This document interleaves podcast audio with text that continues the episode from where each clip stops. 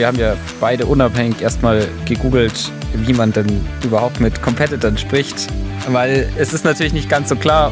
Ja, war auf alle Fälle eine interessante Gratwanderung jetzt die ersten Male hier für uns.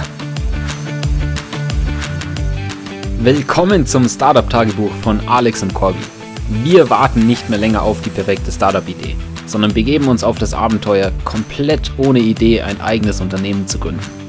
Hier im Startup-Tagebuch berichten wir euch von all unseren Ups und Downs und von jedem Schritt auf unserem Weg zum erfolgreichen Startup.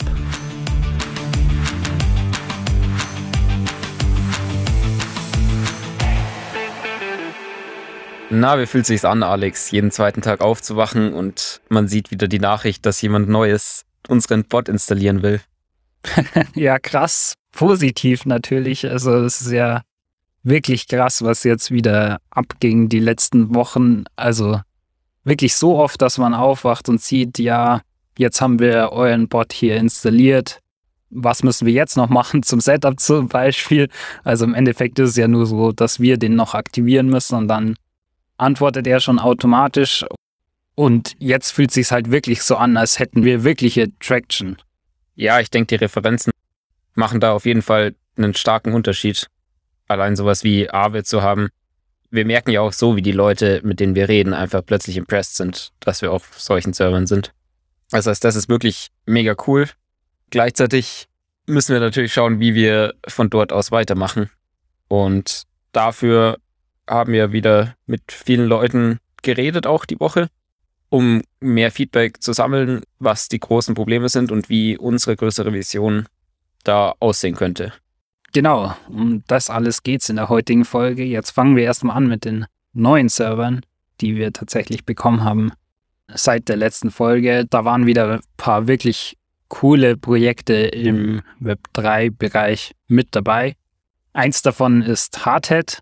Das ist das größte Ethereum Development Environment. Das heißt, das hilft dabei, die Contracts zu compilen, zu testen und zu deployen dann auf der Blockchain. Und das ist natürlich super cool, dass wir dort jetzt auch live sind und da hat es natürlich, wie du schon gemeint hast, sicherlich geholfen, da auch Referenzkunden zu haben und was bei denen auch cool war, dass die wirklich gemeint haben, dass die Simulation von dem neuen AI-Modell deutlich besser ist als die von dem alten. Jetzt müssen wir natürlich mal schauen, wie es bei der Live-Version dann ist. Aber das ist ja schon mal cooles Feedback. Ja, genau.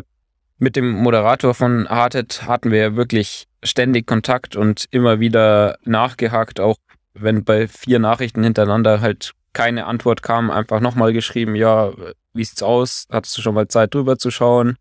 Und hier haben wir eben jetzt gerade wieder das Update und was weiß ich. Und dann hatte er gemeint, ja, er schaut wieder wann anders drüber, weil gerade ist er halt im Stress, weil sie selbst eine neue Version releasen.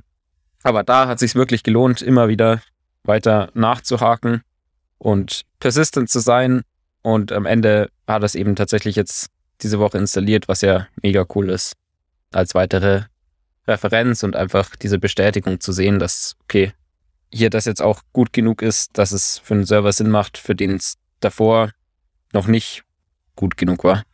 Ja, total nice. Und ein anderes super cooles Feedback oder eher ein Beweis von hoher Kundenzufriedenheit ist tatsächlich der Aave-Server selbst, weil das Aave-Team hat ja auch das Lens-Protokoll ins Leben gerufen im März diesen Jahres, wo wir auch tatsächlich ja schon bei einigen Hackathons was dafür gebaut hatten.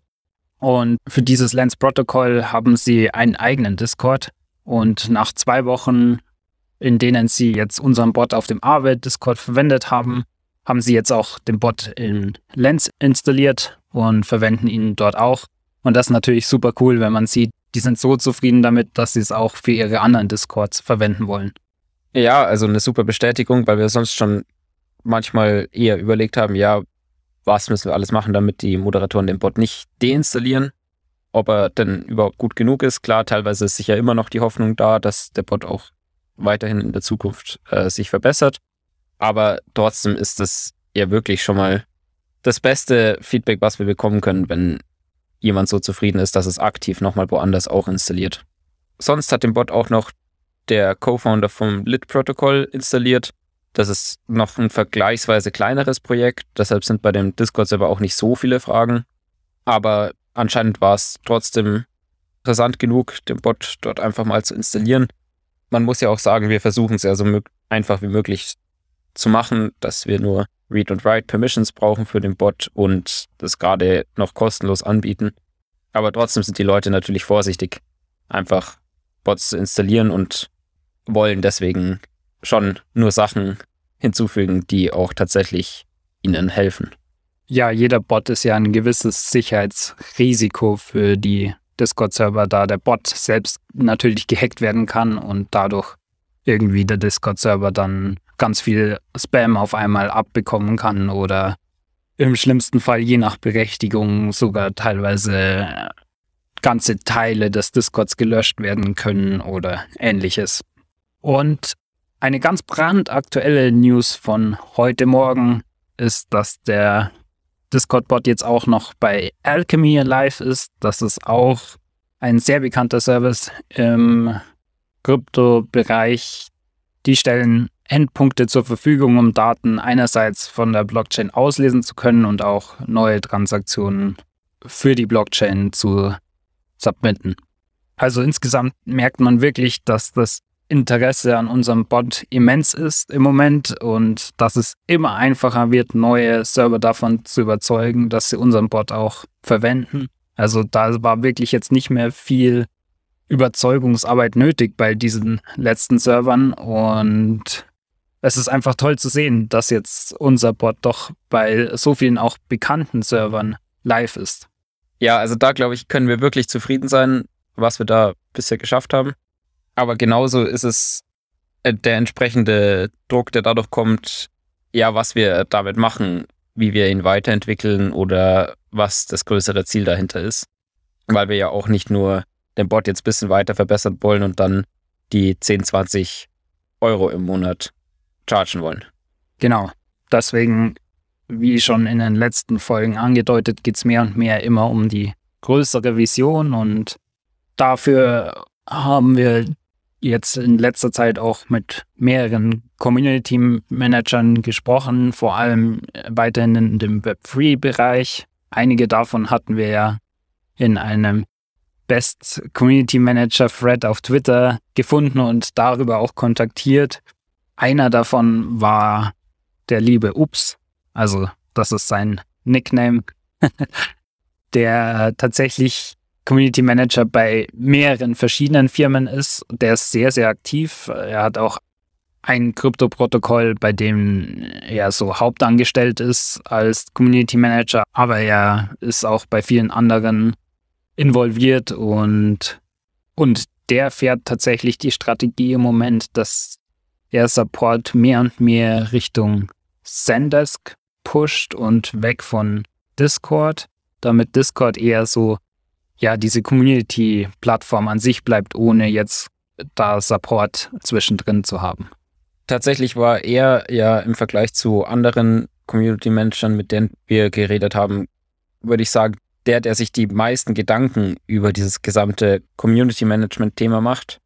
Also er macht viel so kleine Spielchen, experimentiert viel rum. Er stellt mal einen neuen Kanal mit irgendwelchen Memes oder Spielen und dann recycelt er den wieder, dann wird es plötzlich was anderes, gibt der Community kurzzeitig mal eine Rolle, dass jeder Name wieder eine andere Farbe hat. Und lauter so kleine Sachen, um irgendwie die Community engaged zu halten. Er hat es auch so begründet, dass er bei dem Produkt, wo er angestellt ist, den Discord eigentlich so haben will, dass Leute auch gerne eben reinkommen, unabhängig von dem Produkt, wenn es ihnen gerade langweilig ist und sie einfach sich bisschen über alles Mögliche unterhalten wollen. Und dann kommt man vielleicht bezüglich irgendeinem NFT-Thema mal rein und lernt dann aus Versehen wieder über irgendwelche neuen DeFi-Produkte. Also, dass es mehr so ein genereller Hub ist, wo sich die Crypto-Community austauscht. Das heißt, von dem her war das ein super Kontakt, auch weil er ja eben zuständig ist, dieses ganze Bot-Setup bei den verschiedenen Servern, wo er involviert ist, entsprechend zu machen. Das heißt, er hatte da sehr gute Insights und er schaut sich da eben auch viel von den Tools an, die Discord helfen oder auch die neuen Discord-Features und hat uns da auch entsprechend zwei Tools sagen können, die mehr in unsere Richtung gehen. Was ja auch immer sehr wertvoll ist, so ein bisschen die Competitors zu kennen.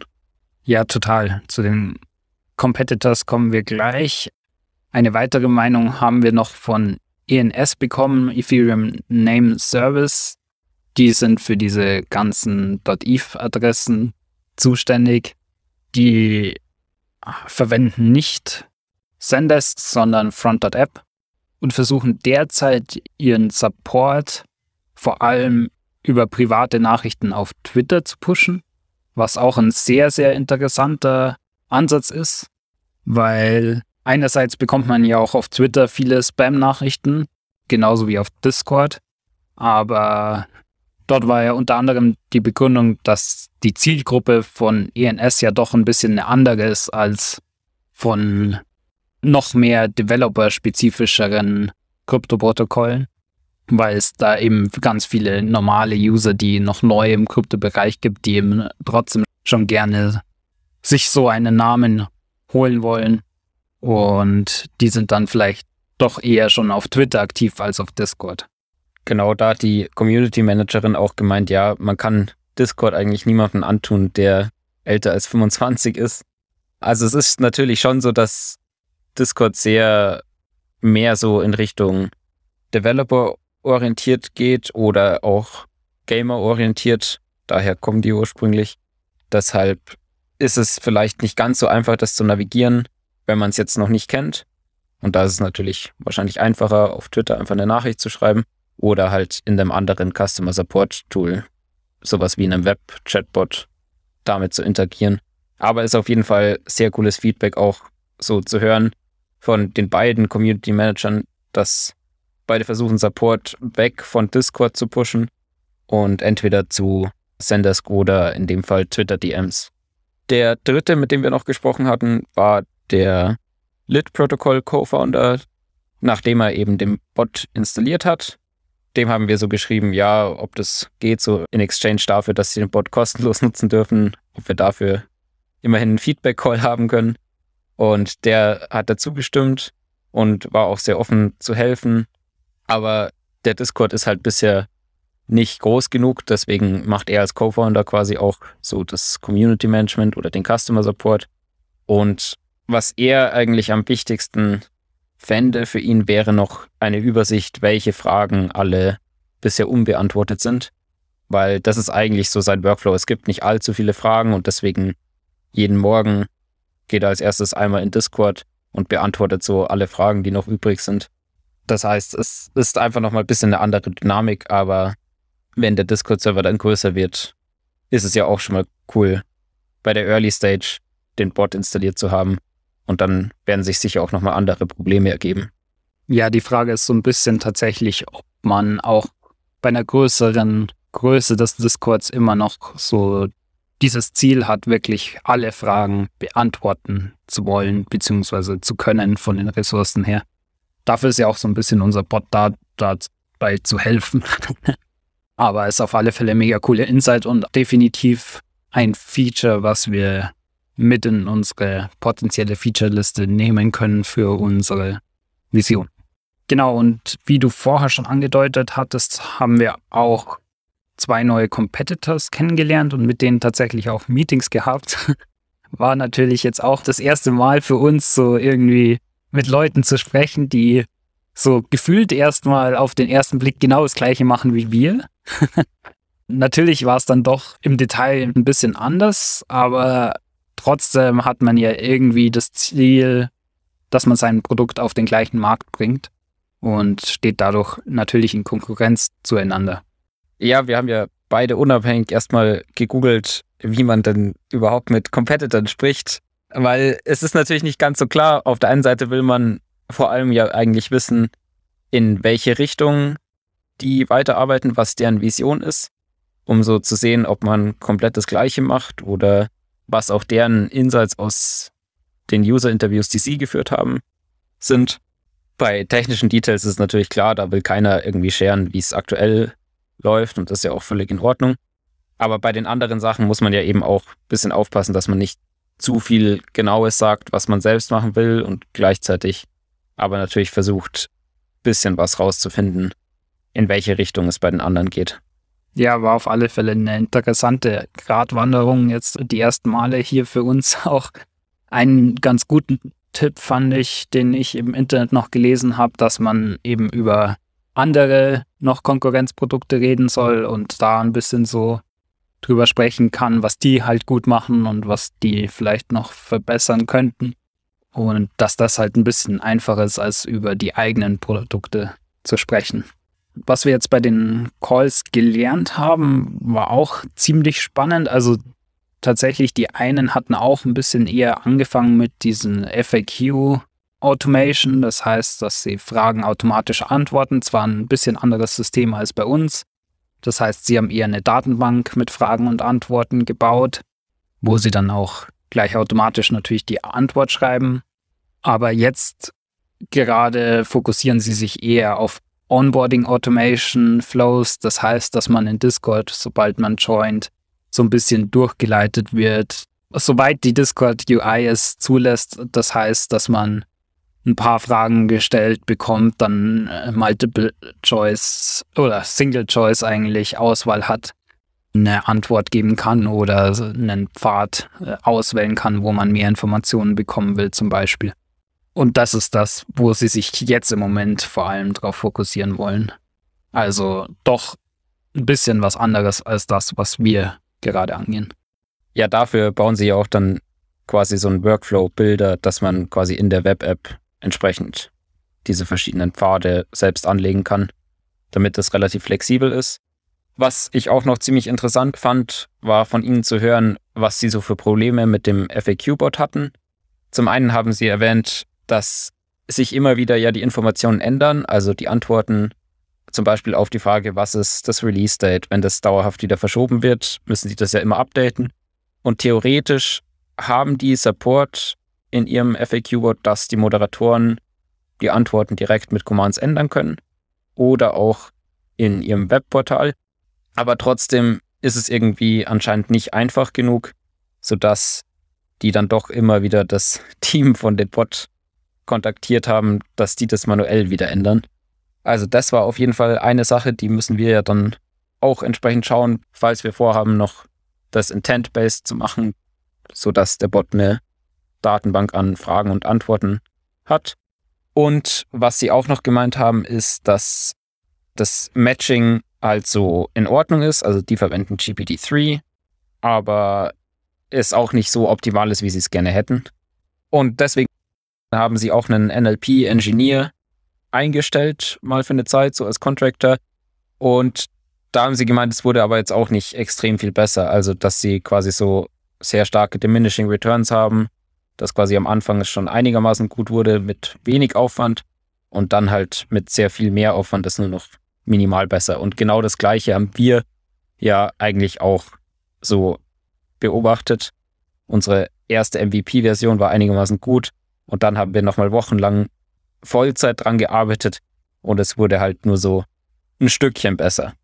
Ja, mega gut, diese Bestätigung auch von den anderen zu bekommen, dass auch bei Ihnen jetzt das mit dem AI-Modell nicht viel besser funktioniert, beziehungsweise wahrscheinlich sogar schlechter als bei uns. Und was ich auch krass finde, dass sie sich wirklich nur in diesem Discord-Space bewegen und auch ihre These ist tatsächlich, dass Web 2 Companies, das heißt ganz normale Brands wie ein BMW oder Louis Vuitton auch in der Zukunft Community Management auf Discord machen und deswegen sie sich einfach wirklich auf Discord halt beschränken. Das war für uns jetzt bisher nicht so klar, dass wir weiterhin nur auf Discord stattfinden wollen, aber für die, zumindest so wie sie es uns präsentiert haben, ist das ziemlich klar, zumindest für die nächsten Jahre. Die andere Firma, mit denen wir gesprochen haben, beschäftigt sich noch nicht so lange mit dem Thema, erst seit zwei Wochen circa. Und deren Ziel ist es so ein bisschen, Zendesk für Web3, den Kryptobereich zu bauen. Und da gehen sie ein bisschen mehr jetzt gerade noch einfach von diesem größeren Business Case heran und stellen sich Fragen, die wirklich weit in die Zukunft gehen, wie zum Beispiel ob jetzt User wirklich ihre Wallet connecten wollen oder ob das was ist, was die meisten User nicht machen wollen, weil sie Angst haben, wenn sie selbst ihren Public Key hergeben, was eigentlich erstmal noch kein Problem sein sollte, aber klar, kann es dich auf Listen bringen, wo dich dann Hacker targeten könnten, auch wenn es erstmal keine Secrets preisgibt. Ja, das heißt, sie sind auch mega early stage einfach noch und haben so ein bisschen angefangen, verschiedene Datenkanäle zu aggregieren, so Twitter, Telegram und Discord eben. Aber es war jetzt noch nicht so konkret. Sie haben auch gemeint, ja, wenn Ihnen jetzt in der nächsten Woche in den News-Interviews wieder was anderes auffällt, dann sagen Sie Ihren Developern, sie sollen wieder was anderes machen.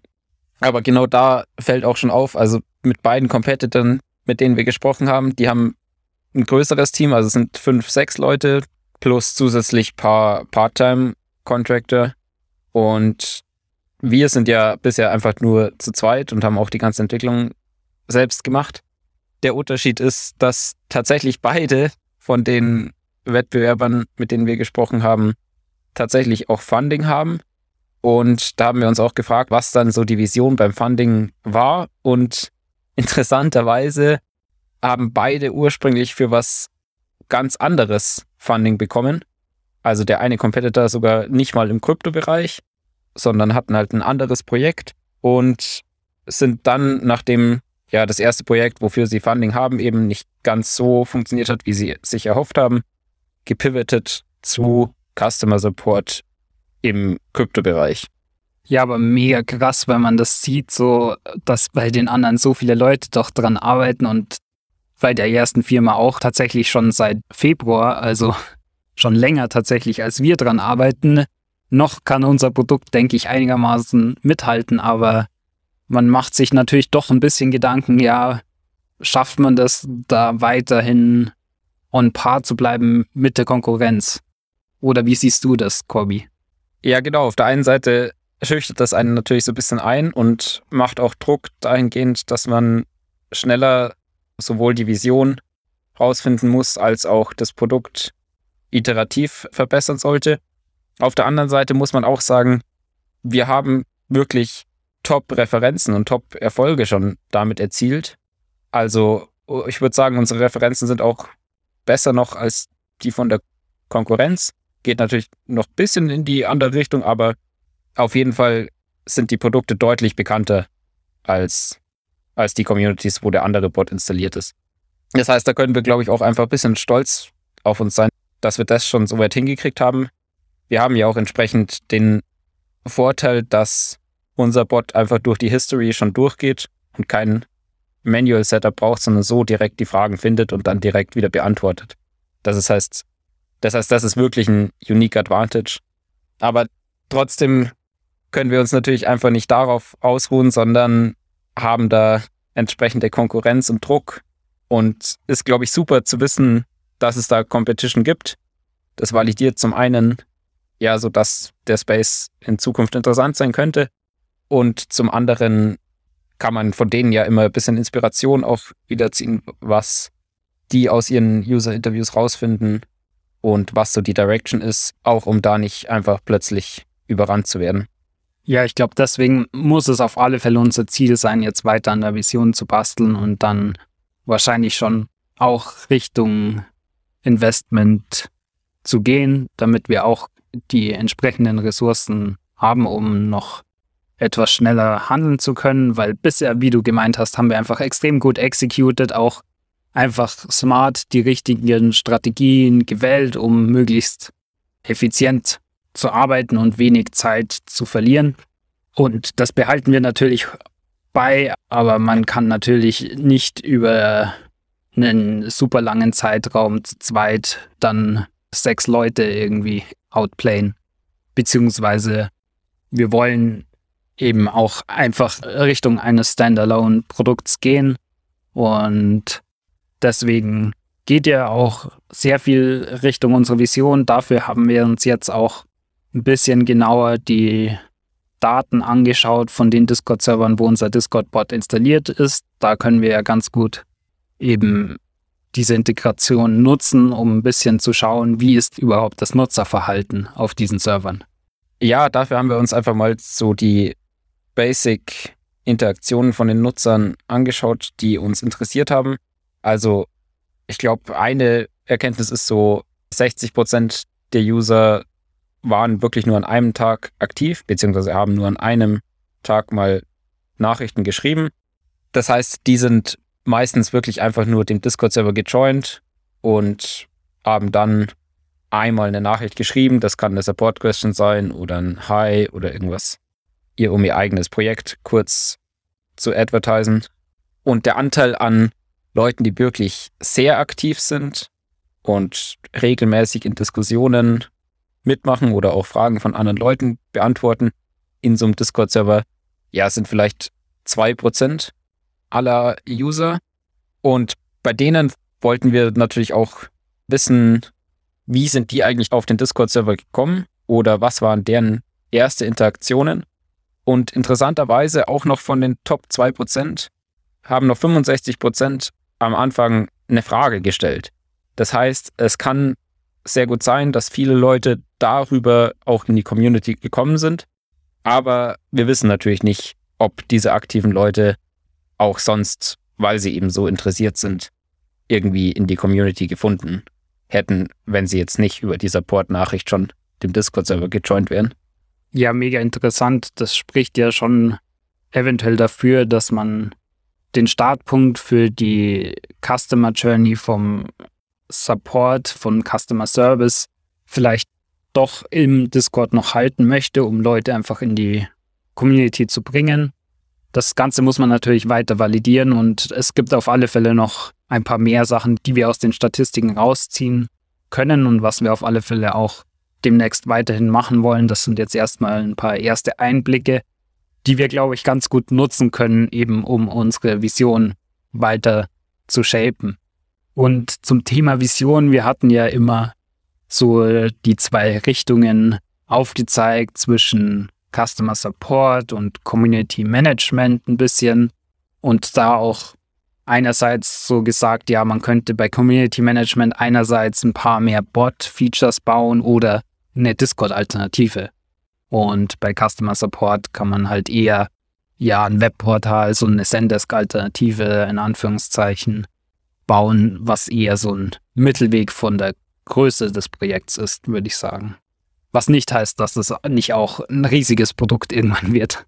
Ja, vor allem ist der Unterschied ja auch, dass man bei Customer Support auch schon kurzfristig Value erzeugen kann und dafür was verlangen kann, während bei Community Management, wenn man jetzt eine Discord-Alternative bauen will, dauert es ja ewig. Man muss schon mal ein Top-Produkt fertig haben, bis sich mal der erste Server entscheidet, okay, wir wechseln jetzt, wir wagen den Schritt, weil ja eben diese ganzen Networking-Effekte da sind und weil Discord einfach schon extrem viel Funktionalität providet.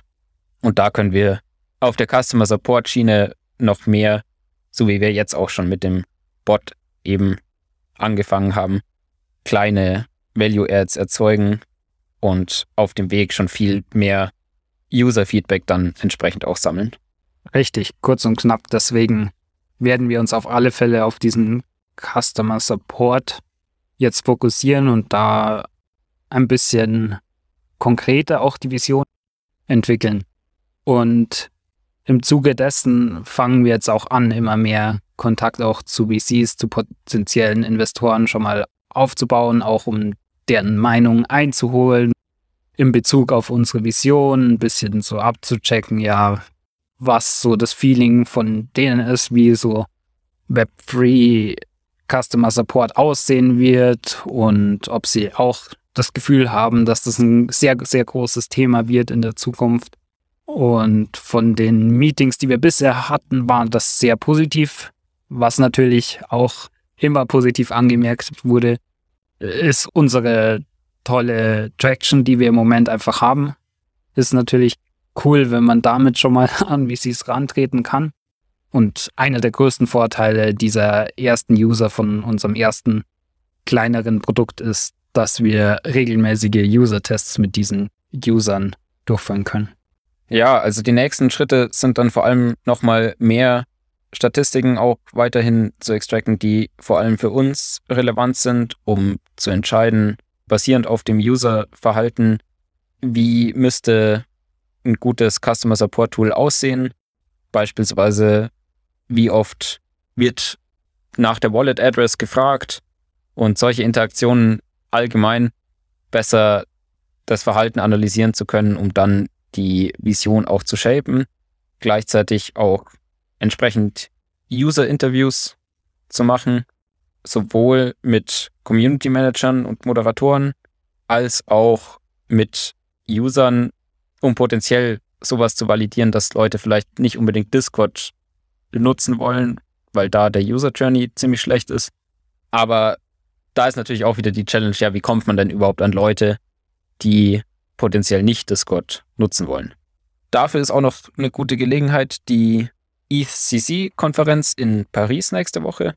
Da werde ich dieses Mal hinfahren. Alex war ja letztens auf der Konferenz in Prag und nachdem Paris auch einigermaßen nah ist, hat es ganz gut gepasst. Ich habe auch tatsächlich noch von jemand anderem ein Ticket bekommen, was mega cool ist.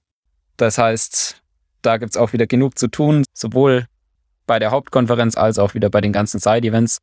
Also da freue ich mich mega drauf und da versuche ich auch schon gerade entsprechende Community Manager zu fragen, ob sie dann mal Zeit hätten für einen Chat in Paris dann, weil es ja auch extrem wichtig ist, solche Leute mal persönlich face-to-face -face kennenzulernen, um einfach nochmal eine bessere Relationship mit denen zu haben. Ja, solche Konferenzen sind ja immer mega spannend und jetzt mit unserem Produkt, wo wir überall installiert sind, glaube ich, wird es auch super spannend, ein paar persönliche Connections zu diesen Community Managern aufzubauen, dass wir die wirklich hooked bekommen, auch zu paar neuen wieder. Und ich glaube, das wird super spannend, was du da beim nächsten Mal dann zu erzählen hast, Kobi. Und da wünsche ich dir auch ganz viel Spaß in Paris. Bis dann. Ich freue mich auf jeden Fall drauf. Ciao. Ciao. Boom! Das war's mit dieser Woche vom Startup-Tagebuch von Alex und Corby. Wenn ihr uns unterstützen wollt, überlegt doch mal, wer von euren Freunden am meisten Startup interessiert ist und schickt ihm diesen Podcast. Außerdem freuen wir uns natürlich über jede Bewertung oder persönliches Feedback. Macht's gut und bis zur nächsten Woche vom Startup Tagebuch.